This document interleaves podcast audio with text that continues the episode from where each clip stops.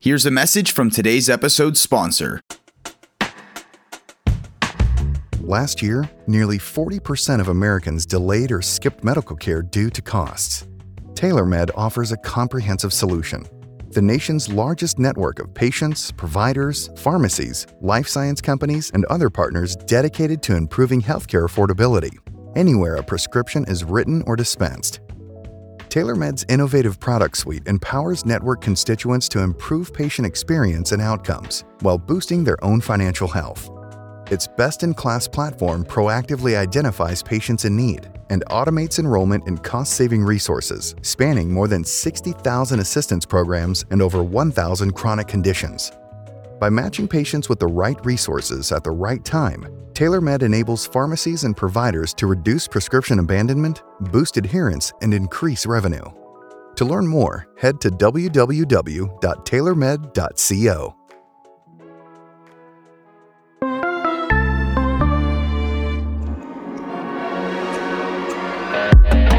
You're listening to the Pharmacy Podcast Network.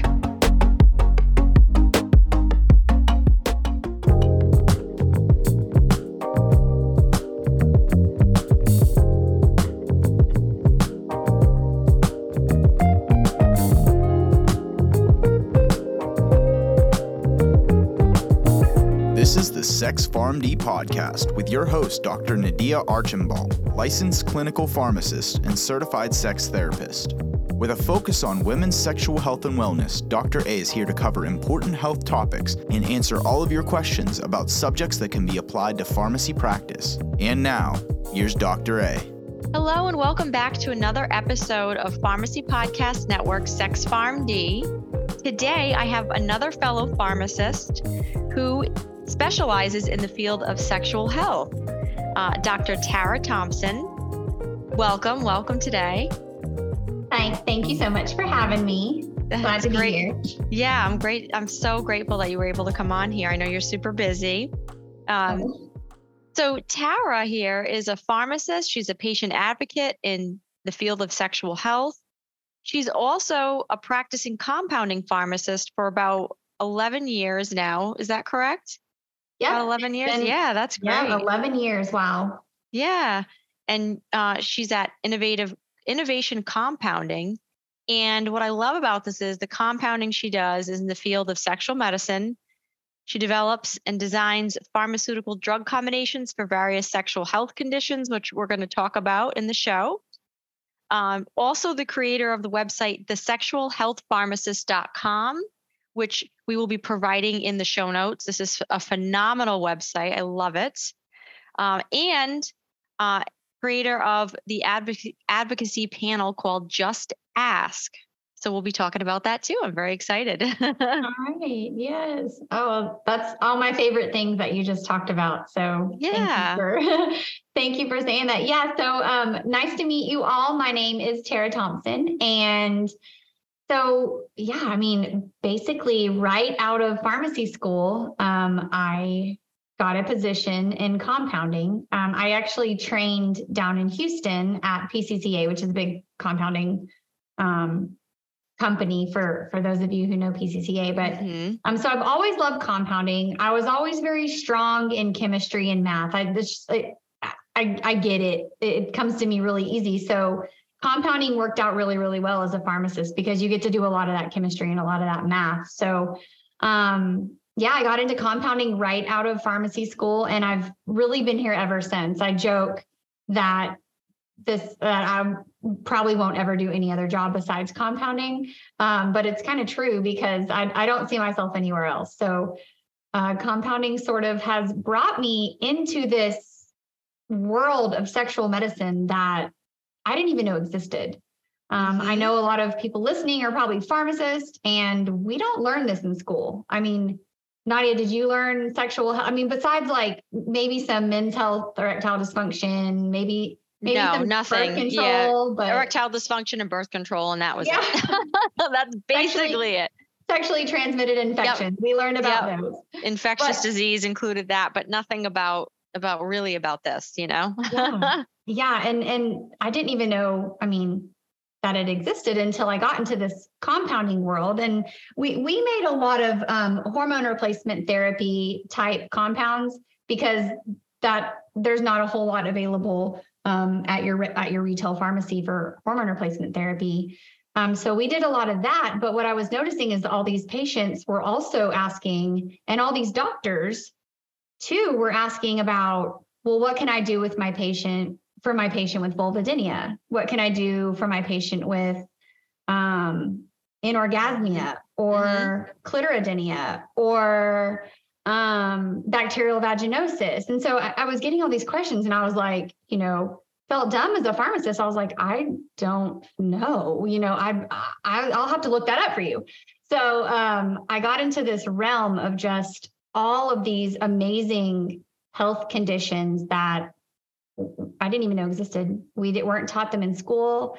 There is a entire population of patients who suffer from women's health, female sexual dysfunctions, pelvic pain issues mm-hmm.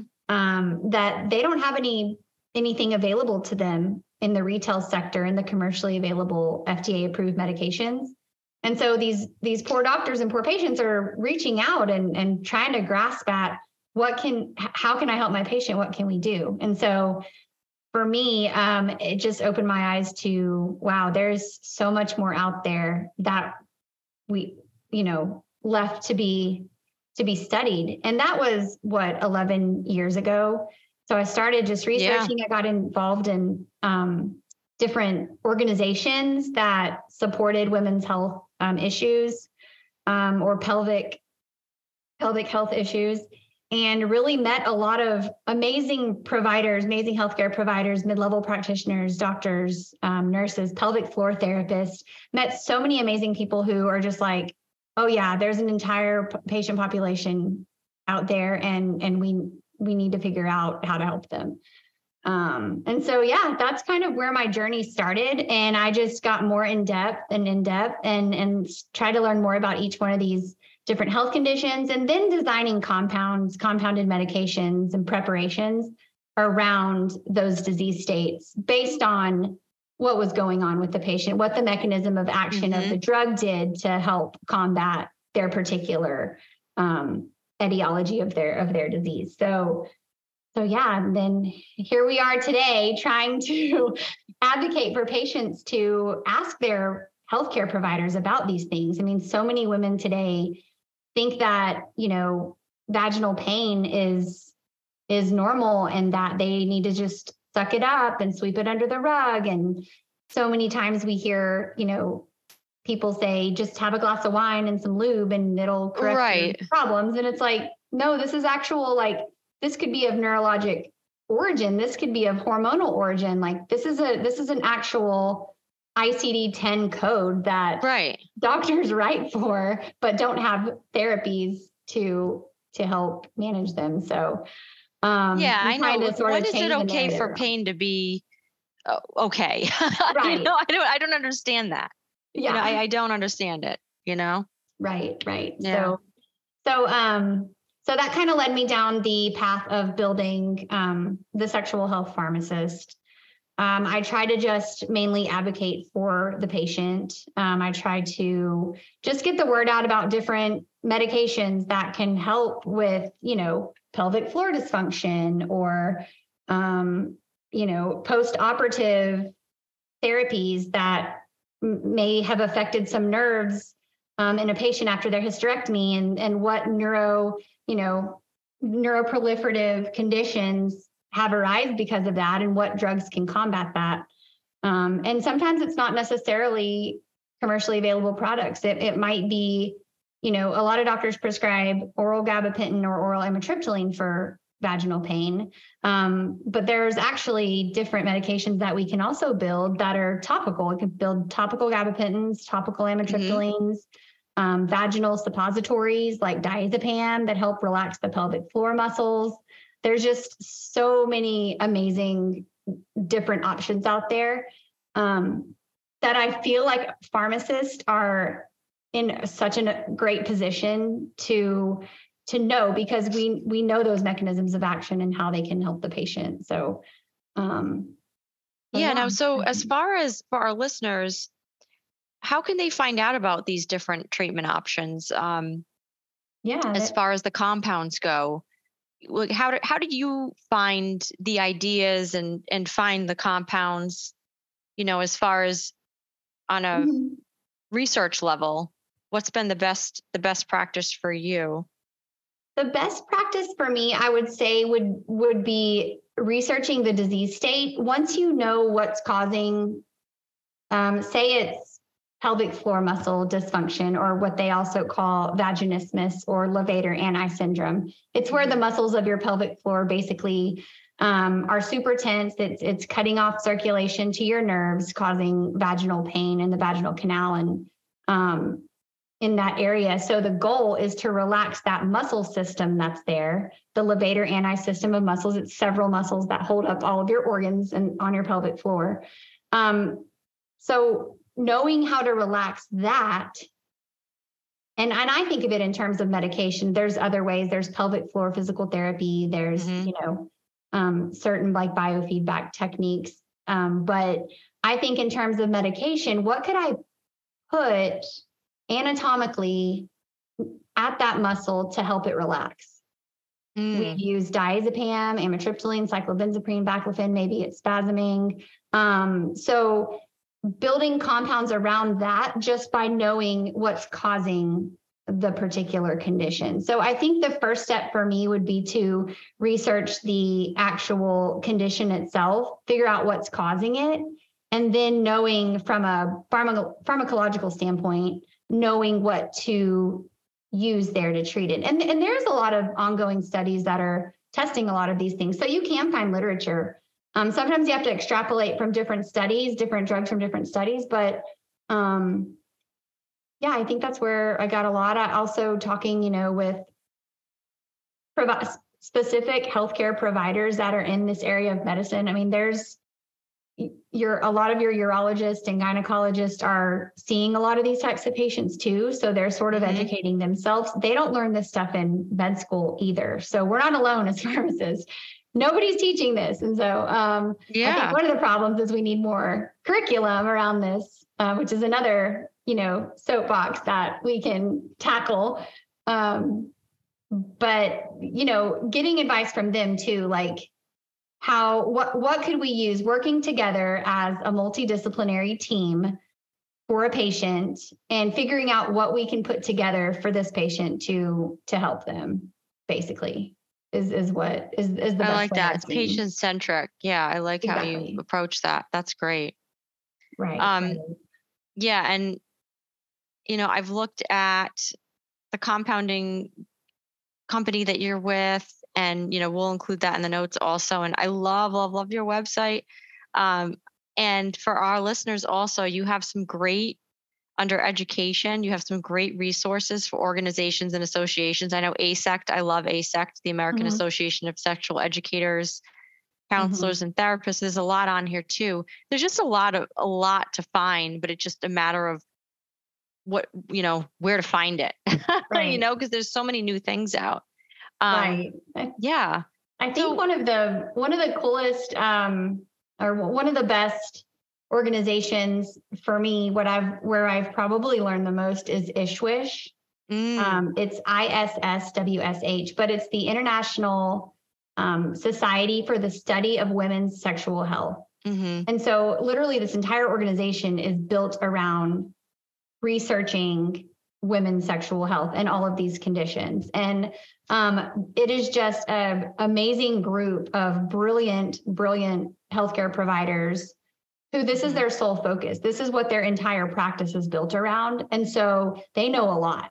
Um, and just getting getting involved as a pharmacist. I mean, they love pharmacists. They're like, "Ooh, tell me the dosing of this." Like, "Oh, do you, you know what? What does this drug interact with?" So they're always looking for help from pharmacists, and they appreciate our feedback and and our creativity too. And we're like, "Have you tried this?" Or like, you know, "What about this?" And um, yeah, it's really interesting. They they we just put out a um a website called prosayla.com, P R O S A Y L A.com. And, and we Okay. can we can tag all this at the end and everything. But um, it's kind of a patient patient like audience website where they try to go into each one of the different sexual health conditions and explain it like in a very um, clinical way and, and in a very way that you can trust this website because it's written by doctors.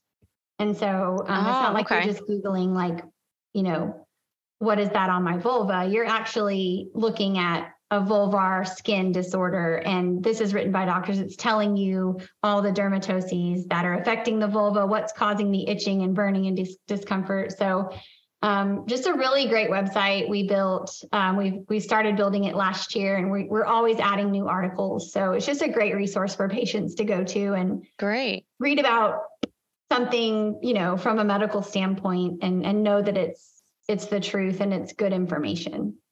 Yeah, absolutely. No, that's really good to know. Um, now, as Um, far as compounds that you've seen and you've created, uh, what are you seeing right now as far as ones for low libido? Anything for low libido for women? Um, I know, you know, you talked a little bit about compounds used topically for women with pain during intercourse, which I think that's fantastic. You know, a lot of, I think a lot of us pharmacists don't even know that that's out there, you know? Right, right. Um, yeah, so low libido, um, otherwise known as hypoactive sexual desire disorder, HSDD, is the is the true ICD-10 code. Um, that is, oh gosh, I just I just love this question. Okay, so it's so it's so dependent on so many things. So um, in the sexual health field, we go a lot by what's called the biopsychosocial approach um, to okay. to low libido. Um, and so that can that means that there's basically the all these concentric circles. If you think about like a Venn diagram, there's like a a biologic component. So that could mean it could be due to hormones, anatomy, you know, just whatever's happening biologically. Maybe you have some nerve damage, or maybe you just had a baby or something. So what's causing this low libido? And then there's the psycho. So the the the the psycho the psycho psychoanalytical part of what could be causing the low Mhm. libido are is it a, is it a body image disorder do you have um do you have some past trauma that's causing you know you to think a certain way? Were you were you raised a certain way where you were taught that that was bad or a sin? You know like there's that and then there's the social aspect of it. So um you know is it a religion thing? Is it you know um th- there's just so many different factors that play into it. Is it a marital issue you know you have your Mhm. you have sexual therapists out there like like like yourself but Mhm. um, you have sexual educators who are just teaching patients that you know there's so many there's so much more to um, your what's causing this and it could be a multifactorial issue like there could be several different Yeah. things um, but a lot of it too um, could be well from a pharmacist standpoint we look at it um, in the um, neurotransmitter sort of area. Um, so there are some, there are two commercially available medications out there for low libido.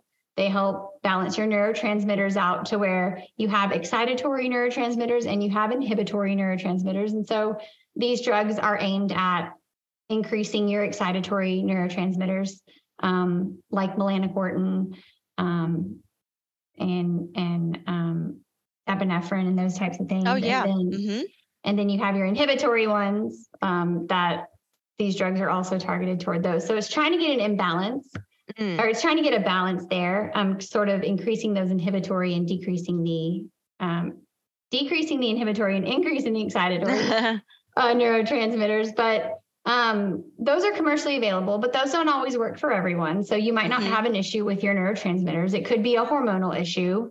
Um, Right. In which case, we've used um, like testosterone helps with libido. Um, oxytocin helps with arousal that may be Mhm. causing low libido if you're just like having a hard time getting aroused, um, which can be used for men and women, by the way. Um, so Yes, yes, yep. I I, Mhm. I was involved with compounding with that also. That was pretty popular for both.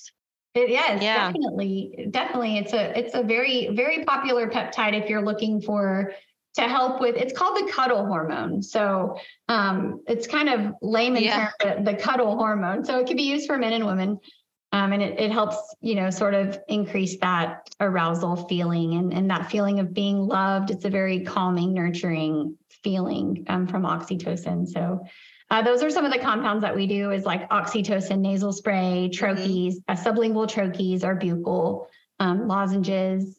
And then on the testosterone side, um, testosterone is only 3% bioavailable when it's given orally. So we usually never give testosterone orally. It's always usually topical um, or vaginal Mhm. for women. Um, you can also give it by injection, but it's it's a whole, you know, there's a whole another piece to that because it's an oil-based product. But anyways, um, Yeah, and it's such a tiny dose too. For women, it's for hard. women. Yeah, yeah. for sure, for sure. Yeah. Because women are 10 times less the dose of a man or 10 times less the levels of a man. So you have to be careful with that. But um, usually compounding um, testosterone for women in terms of a vaginal or like a clitoral cream Mhm. or oil that they can apply. And it helps just, you know, cause a little bit more arousal, a little bit more libido um, there for them. So those are the two main ones I see compounded.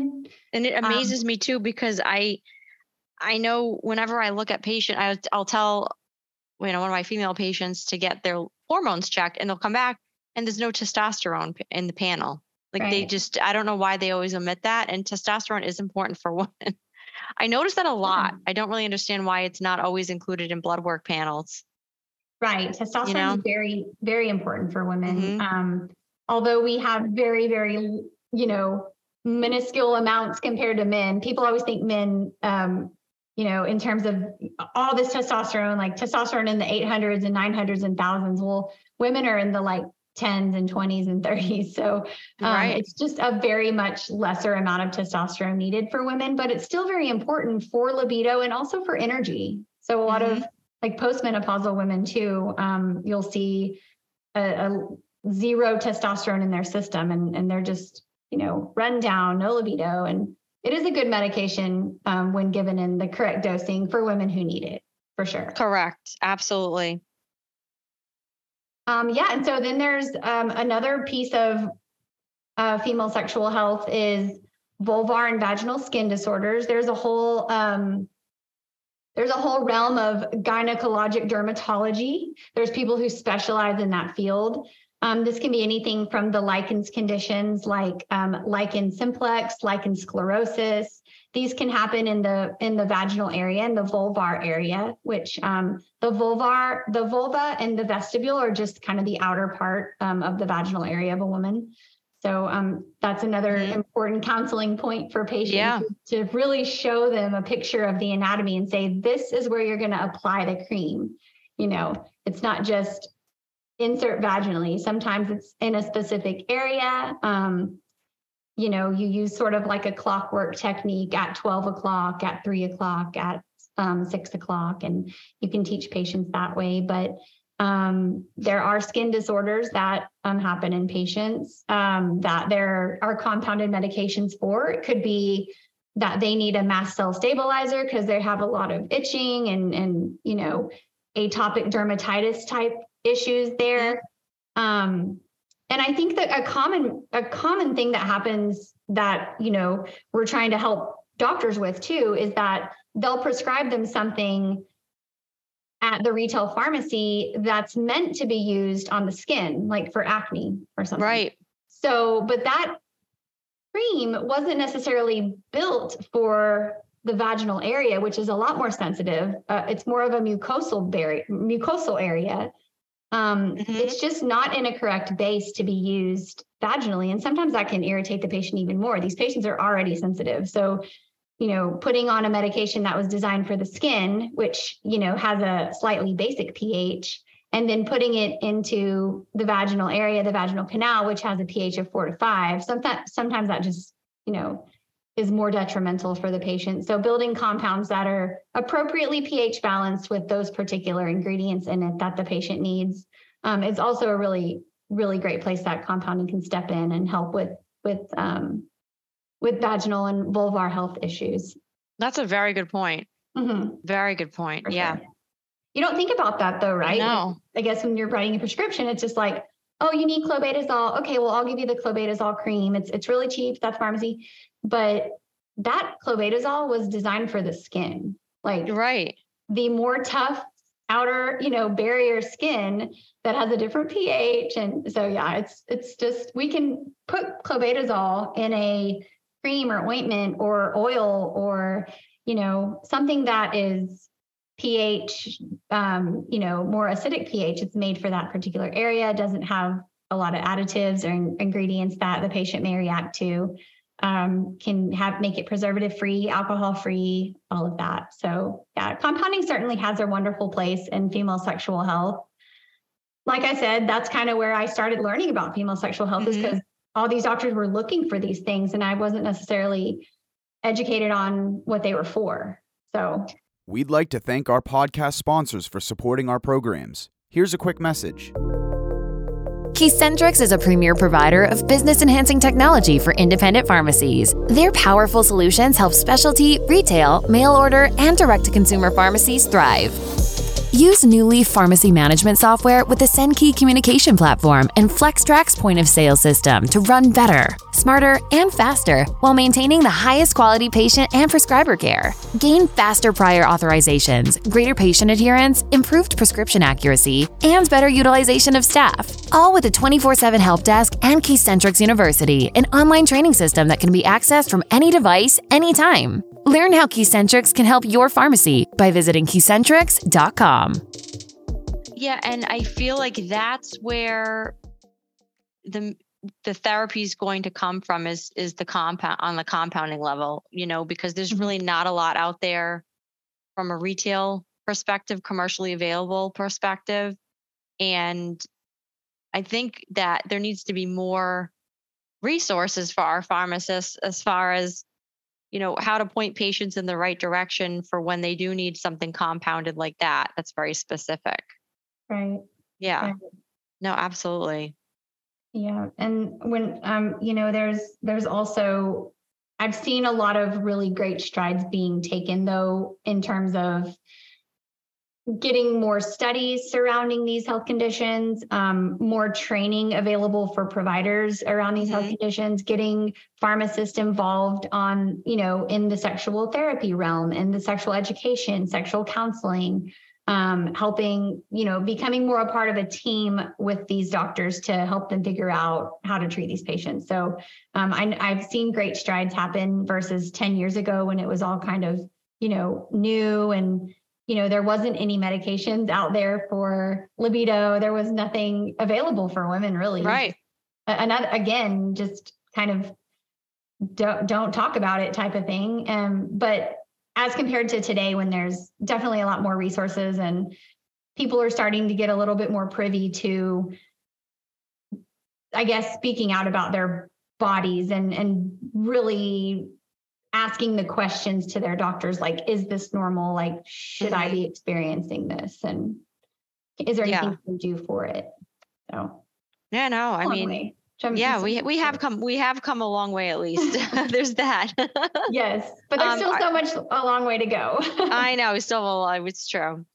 Uh, Yeah. Are you seeing uh, are you seeing compounding for uh, trans in transgender medicine? Are you seeing anything yeah coming through on that end? Absolutely. So um, again, there's not, you know, FDA approved treatments for these. So a lot of these providers are coming to compounders and saying, how can how can you help? Do you have any protocols available? Do you have, you know, what dose do I give, you know, this trans woman or this trans man who's, you know, looking for um, to go through that change and and yeah, you're manipulating their hormones essentially in, in those patients who choose to go down that route. And and a lot of these providers who are seeing people with the sexual um, the sexual health concerns and conditions they do get they do get the transgender population as their patient population too because it's kind of you know they're kind of patient seeking help that they can't really find it anywhere else Right. um because a lot of doctors are like i have no idea how to you know how to navigate a patient who wants to um like a, a trans man who wants to get estrogen therapy so or testosterone therapy. So yeah we we are building a lot of um, protocols around that. There's a lot of great resources out there. A lot of it um, does center around uh, hormone replacement therapy. So you're looking at you know Mhm. Um, the estrogens and testosterone and just balancing that out. And yeah, and I would imagine you have to work very close closely with the prescribers because this is it is really like navigating new territory. Um, Right, As and far as yeah. especially patients who undergo bottom surgery. So they're actually getting the surgery that goes along with it.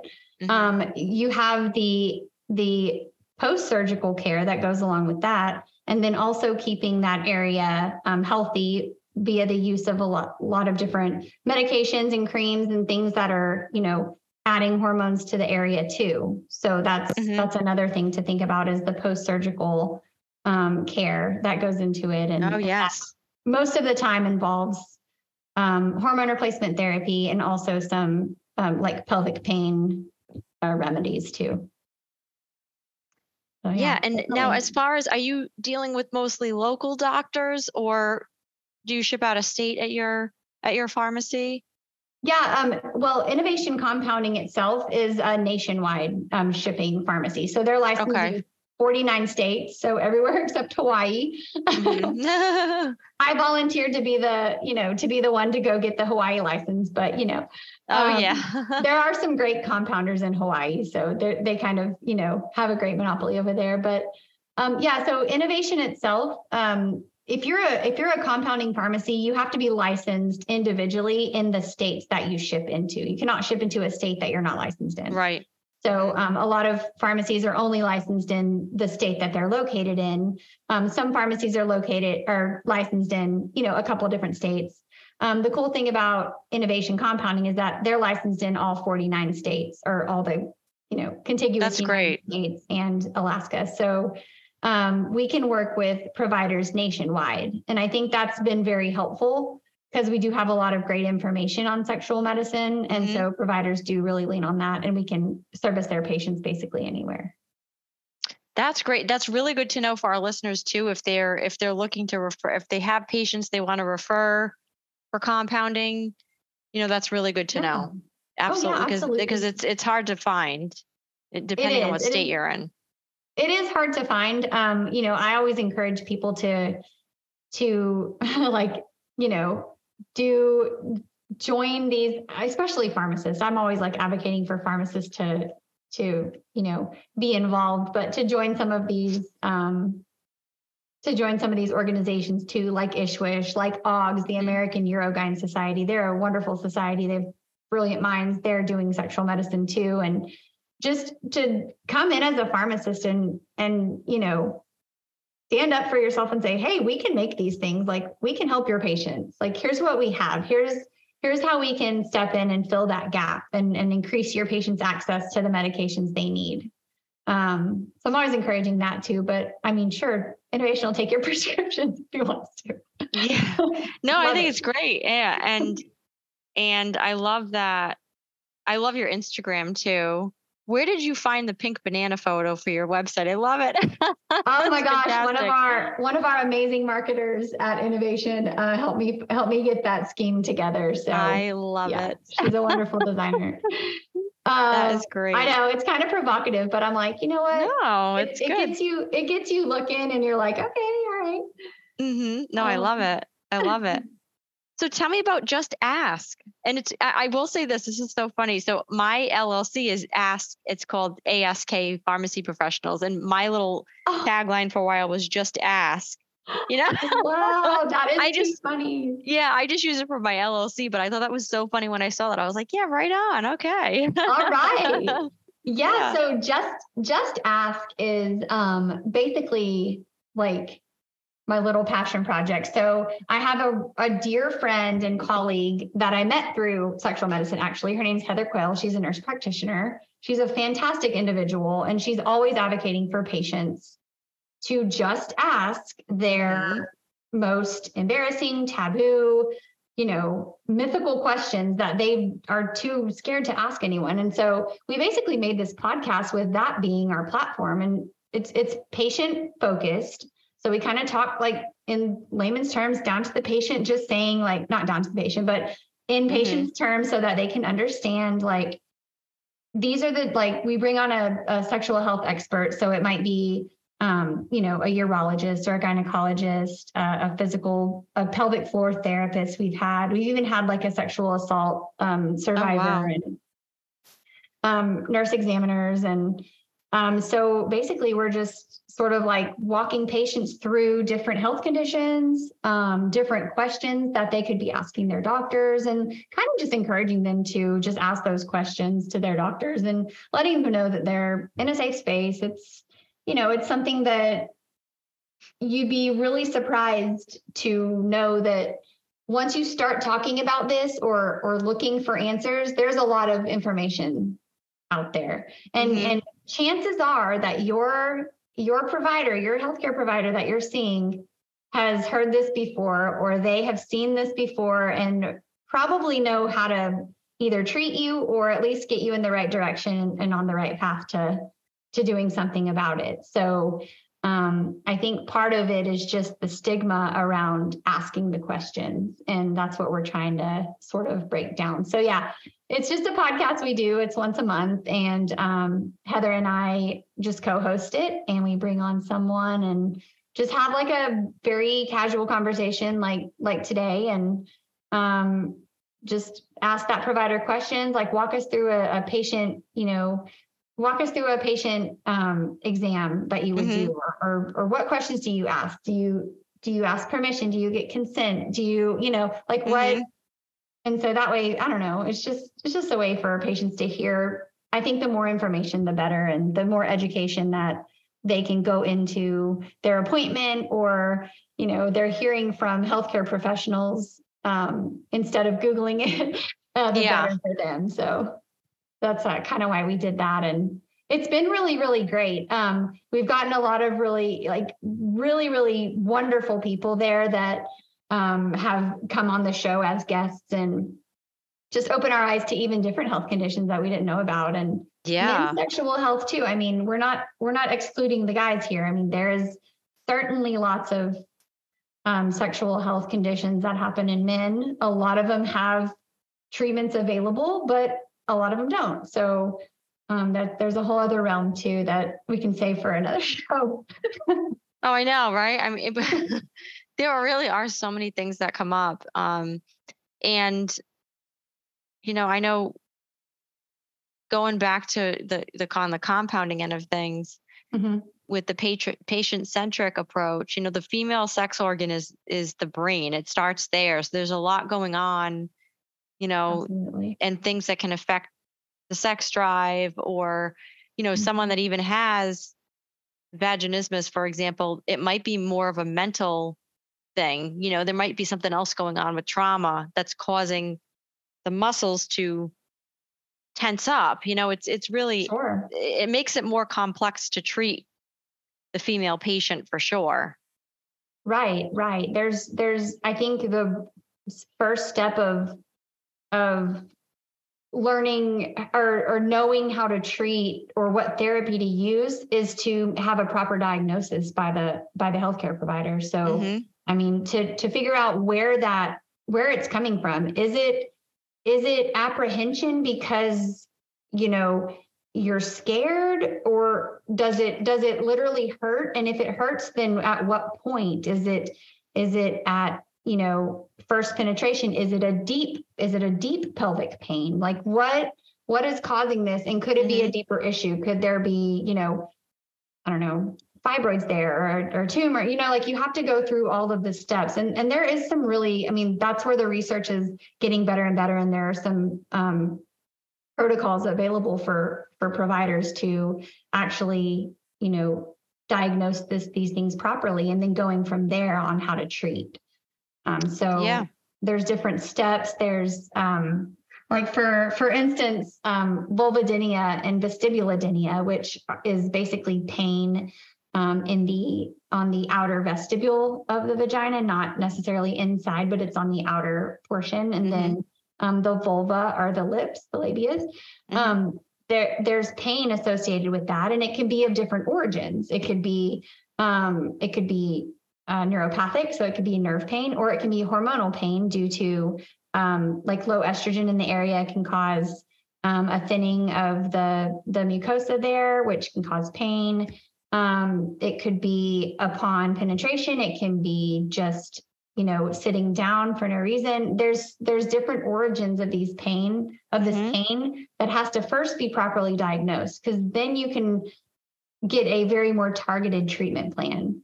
Um, Yes. there's inflammatory vestibulodynia that could be caused by an outer you know issue of you know what's something else that's causing the inflammation there so just so many different um different causes and and that is that is all very well spelled out in the guidelines too is the different Mhm. causes and where the delineations are between that and then where to go from there um as far as treatment Yeah, that's a yeah, that's a that's a very good point.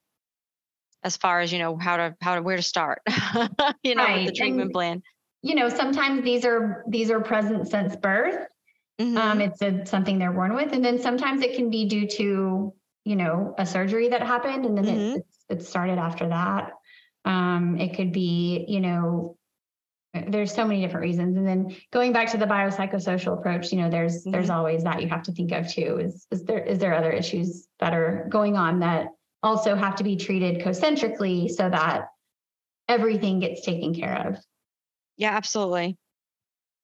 No, Yes, For such, for a- I such an amazing field.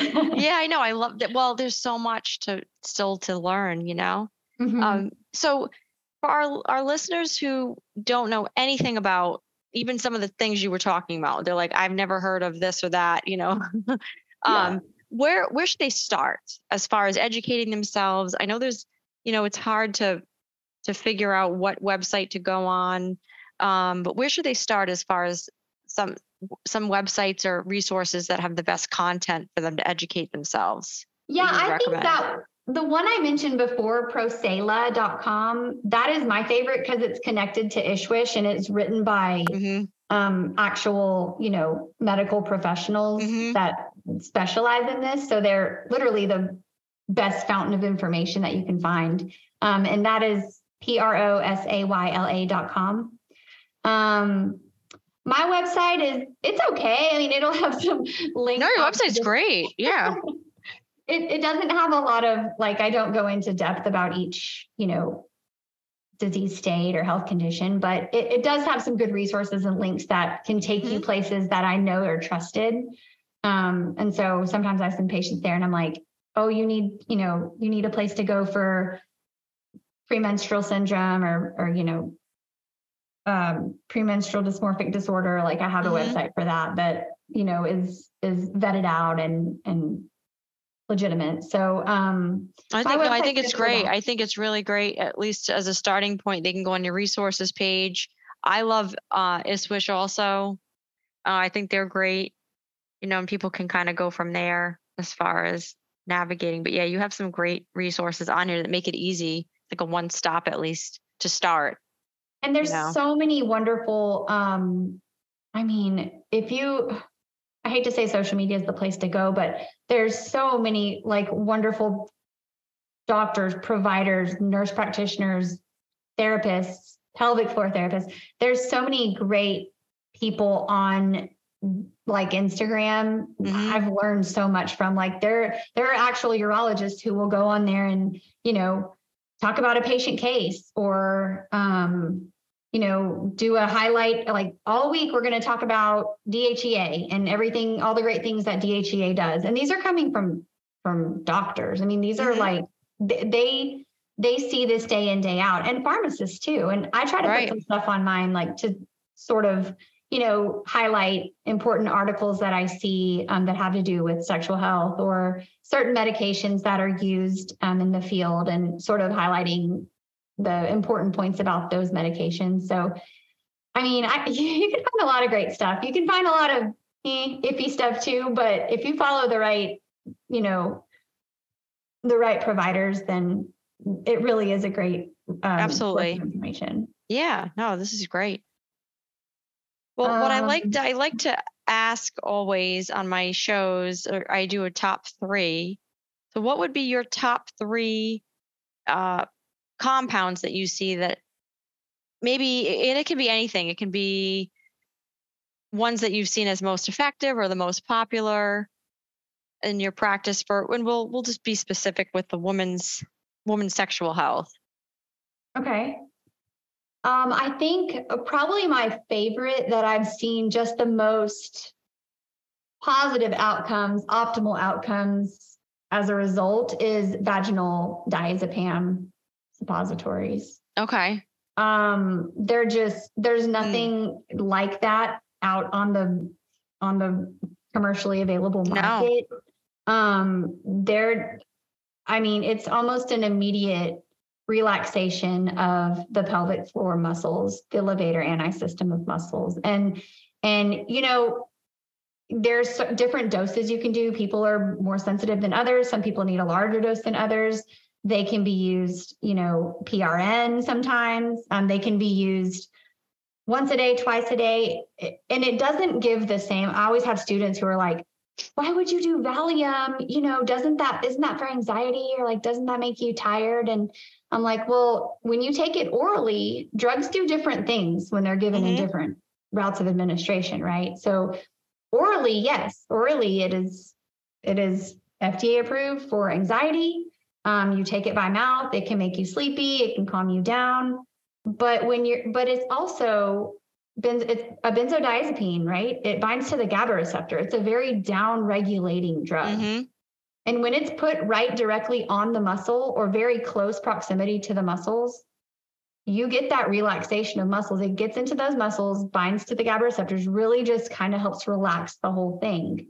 But it doesn't give you a whole lot of those side effects. Yeah, there's always a chance you can get some sleepiness or whatnot, but it's not working in this, it's not working via that mechanism action. It's not going through the same metabolism as it as it would had you taken it orally. Right. So- exactly. Yeah. that drug is cool. I just like it because I've cool. seen it work in action like so wonderfully and just be so relied upon.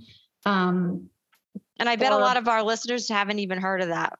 Yeah. you know, really, it's- you know? It's my favorite just because I know I just know the wonderful like, you know, outcomes that it has proved for so many people. Um, and that's just you know field experience for me. hmm Um, there are Yeah. some pretty good studies though. Um, what else? Oh my gosh. Oh my gosh. Um, probably boric acid for uh, bacterial vaginosis. Oh, vaginal, yes. vaginal boric acid. Um, I just love the mechanism of action from a nerd standpoint. So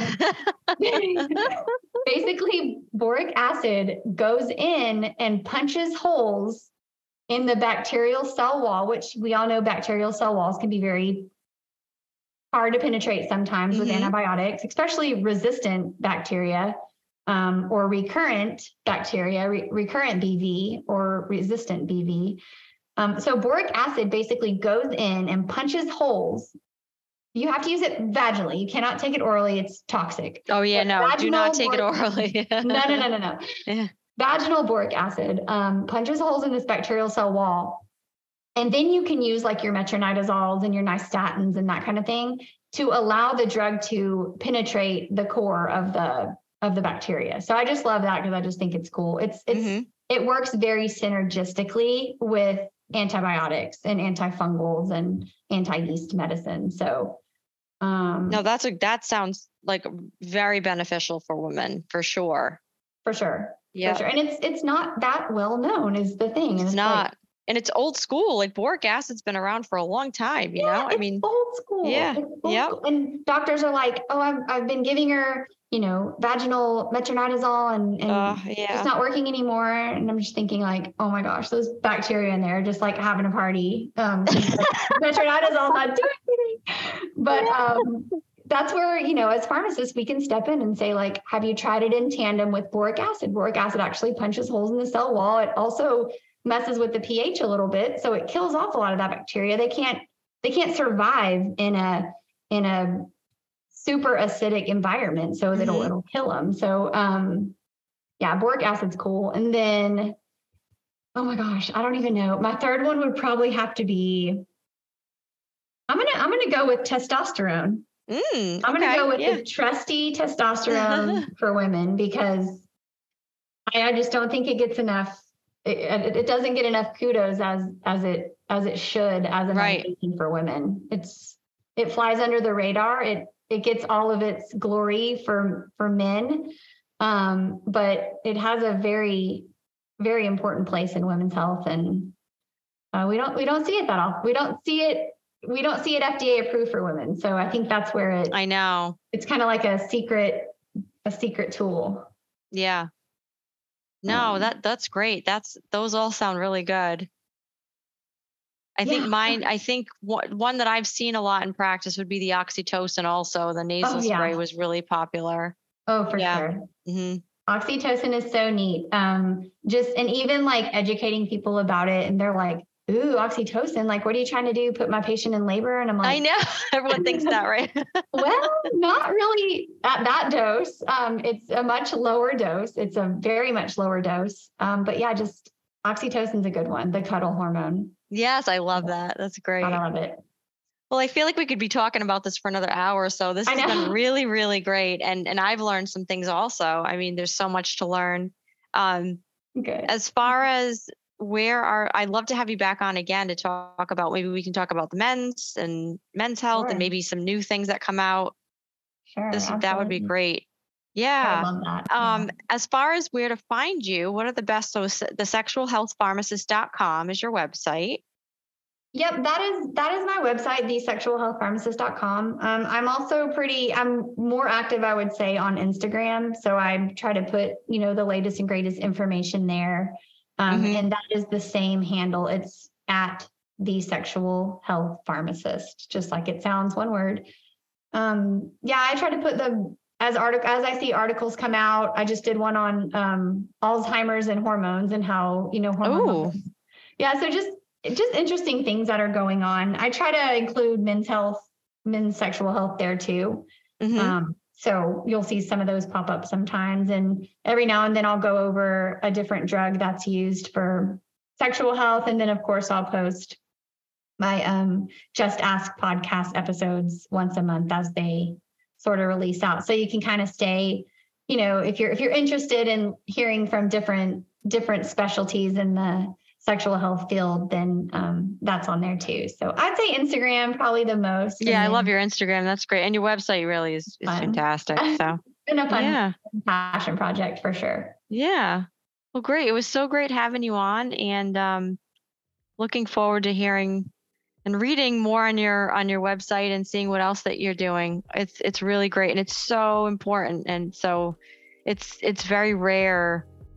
It's a very rare thing that, you know, I I see now. So, Yeah. I think it's great what you're doing. Well, thank you. I appreciate Yeah. giving, you know, allowing this platform to just, you know, further spread spread the word and spread the Yeah.